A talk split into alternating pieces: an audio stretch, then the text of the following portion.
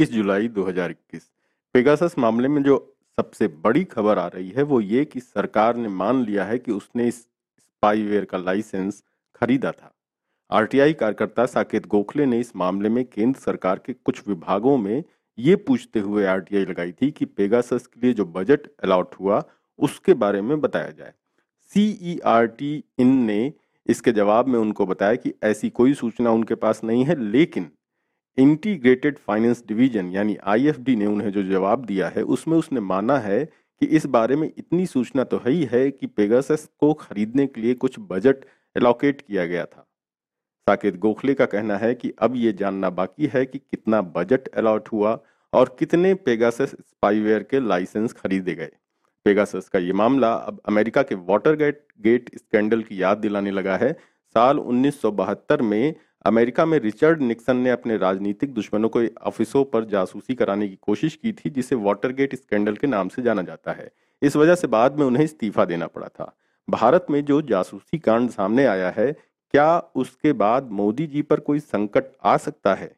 बड़े ही शर्म और हैरत की बात है कि भारत जैसे गरीब देश में करोड़ों रुपए मोदी जी ने सिर्फ़ विपक्षी नेताओं और तमाम पत्रकारों की जासूसी में उड़ा दिए।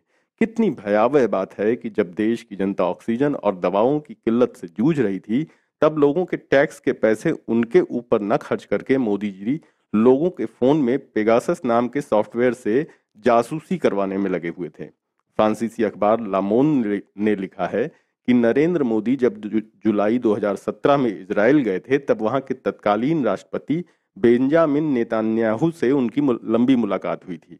इसके बाद पेगासस स्पाईवेयर का भारत में इस्तेमाल शुरू हुआ, जो आतंकवाद और अपराध से लड़ने के लिए 70 लाख डॉलर में खरीदा गया था, यानी तकरीबन 50 से 55 करोड़ रुपए के बीच में। पूर्व केंद्रीय मंत्री रविशंकर प्रसाद ने कहा है कि दुनिया के 45 से ज़्यादा देशों में इसका इस्तेमाल होता है, फिर भारत पर ही निशाना क्यों? जैसा खुलासा हो रहा है कि मोदी जी ने पेगासस का इस्तेमाल सिर्फ़ अपने ही लोगों पर नहीं, बल्कि चीन, नेपाल, पाकिस्तान, ब्रिटेन के उच्चायोगों और अमेरिका की सीडीसी के दो कर्मचारियों की जासूसी तक में किया है। द हिंदू अखबार की रिपोर्ट के मुताबिक, मोदी जी ने कई राजनयिकों और विदेश के एनजीओ के कर्मचारियों की भी जासूसी की है। पेगासस का लाइसेंस इंटरनेशनल समझौते के तहत मिलता है और इसका इस्तेमाल आतंकवाद से लड़ने के लिए आतंकी संगठन की खुफिया जानकारियों पर नज़र रख करके उनका संजाल तोड़ने के लिए किया जाता है। लेकिन मोदी जी ने नियमों के विरुद्ध जाकर पत्रकारों, विपक्ष के नेताओं, मानवाधिकारकर्ताओं के खिलाफ अपने निहित राजनीतिक उद्देश्यों के लिए इसका प्रयोग किया है। यहाँ तक कि सुप्रीम कोर्ट के जजों की भी निगरानी की बात सामने आ रही है। ये बिल्कुल साफ़ दिखता है कि अपने राजनीतिक विरोधियों की हैकिंग कराने के लिए नरेंद्र मोदी और अमित शाह किस लेवल तक गिर चुके हैं। पेगासस प्रोजेक्ट के तहत दवायर और इसके मीडिया पार्टनर इस बात को कंफर्म कर सकते हैं कि कांग्रेस नेता राहुल गांधी का मोबाइल फ़ोन भारत के उन 300 सर्टिफाइड नंबरों की लिस्ट में शामिल है, जिनकी निगरानी करने के लिए इसराइल के एनएसओ ग्रुप के एक भारतीय क्लाइंट द्वारा पेगासस स्पाईवेयर का इस्तेमाल करने की योजना बनाई गई थी। वैसे, गांधी अब इस नंबर का इस्तेमाल नहीं करते हैं। राहुल गांधी के फ़ोन की फोरेंसिक जाँच नहीं हो पाई है, क्योंकि फ़िलहाल वो इस हैंडसेट का इस्तेमाल नहीं कर रहे हैं, जिसे वो 2018 और 2019 के बीच किया करते थे और इसी दौरान उनका नंबर निगरानी लिस्ट में शामिल किया गया था। राहुल गांधी की हैकिंग करने की सनक इस लेवल तक थी कि उनके पाँच करीबियों पर भी निशाना बनाने की तैयारी की गई थी, जबकि इन पाँचों में से कोई भी राजनीतिक या सार्वजनिक कामों की की भूमिका में है ही नहीं।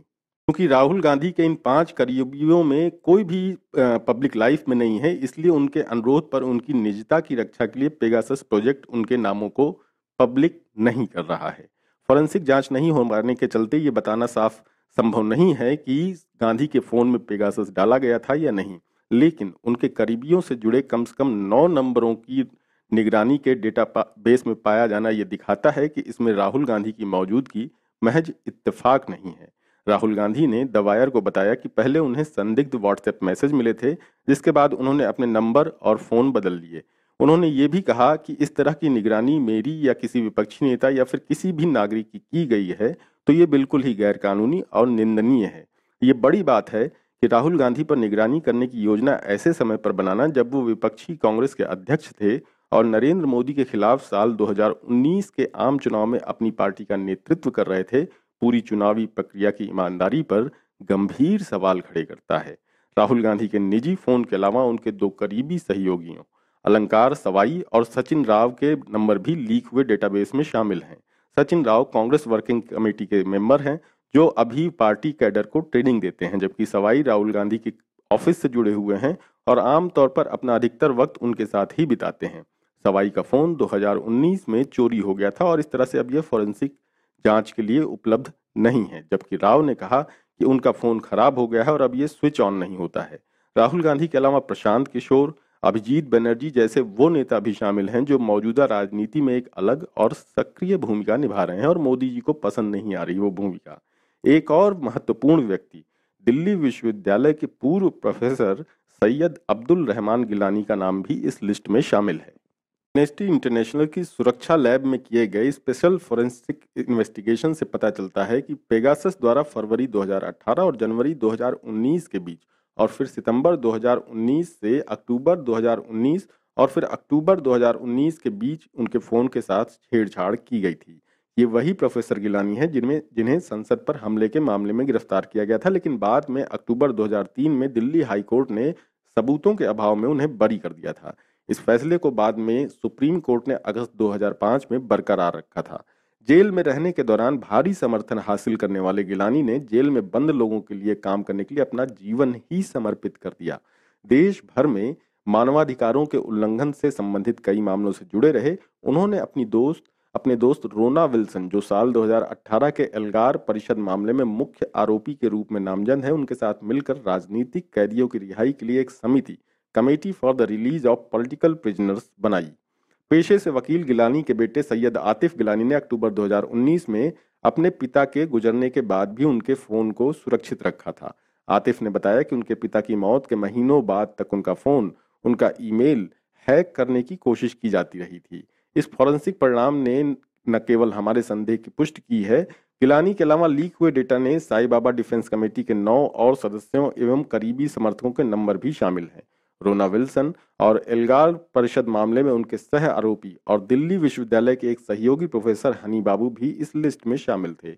मोदी जी इस मामले को साजिश बता रहे हैं, जबकि एनएसओ ग्रुप का कहना है कि वो अपना स्पायर, स्पाईवेयर सिर्फ़ मोदी जी को ही बेचते हैं। वैसे, नियम और शर्तों के उल्लंघन पर पेगासस की कंपनी एनएसओ भारत से मोदी जी से स्पाईवेयर का लाइसेंस रद्द भी कर सकती है, क्योंकि राजनयिकों और उच्चायोगों की जासूसी अंतर्राष्ट्रीय परंपराओं का उल्लंघन है और एक अपराध भी है। अब वैश्विक बिरादरी इस खुलासे पर मोदी जी के खिलाफ क्या कार्रवाई करती है, ये तो समय आने पर ही पता चलेगा।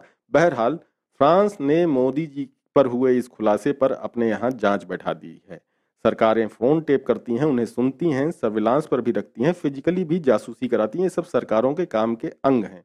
लेकिन पेगासस जासूसी अगर मोदी जी ने अपनी जानकारी में देश विरोधी गतिविधियों और आपराधिक कृत्यों के खुलासे के उद्देश्य से किया है तो ये बात उसे, उन्हें संसद में स्वीकार करनी चाहिए। अगर ये जासूसी सत्ता बनाए रखने, ब्लैकमेलिंग और डराने के उद्देश्य से की गई है तो ये एक अपराध है।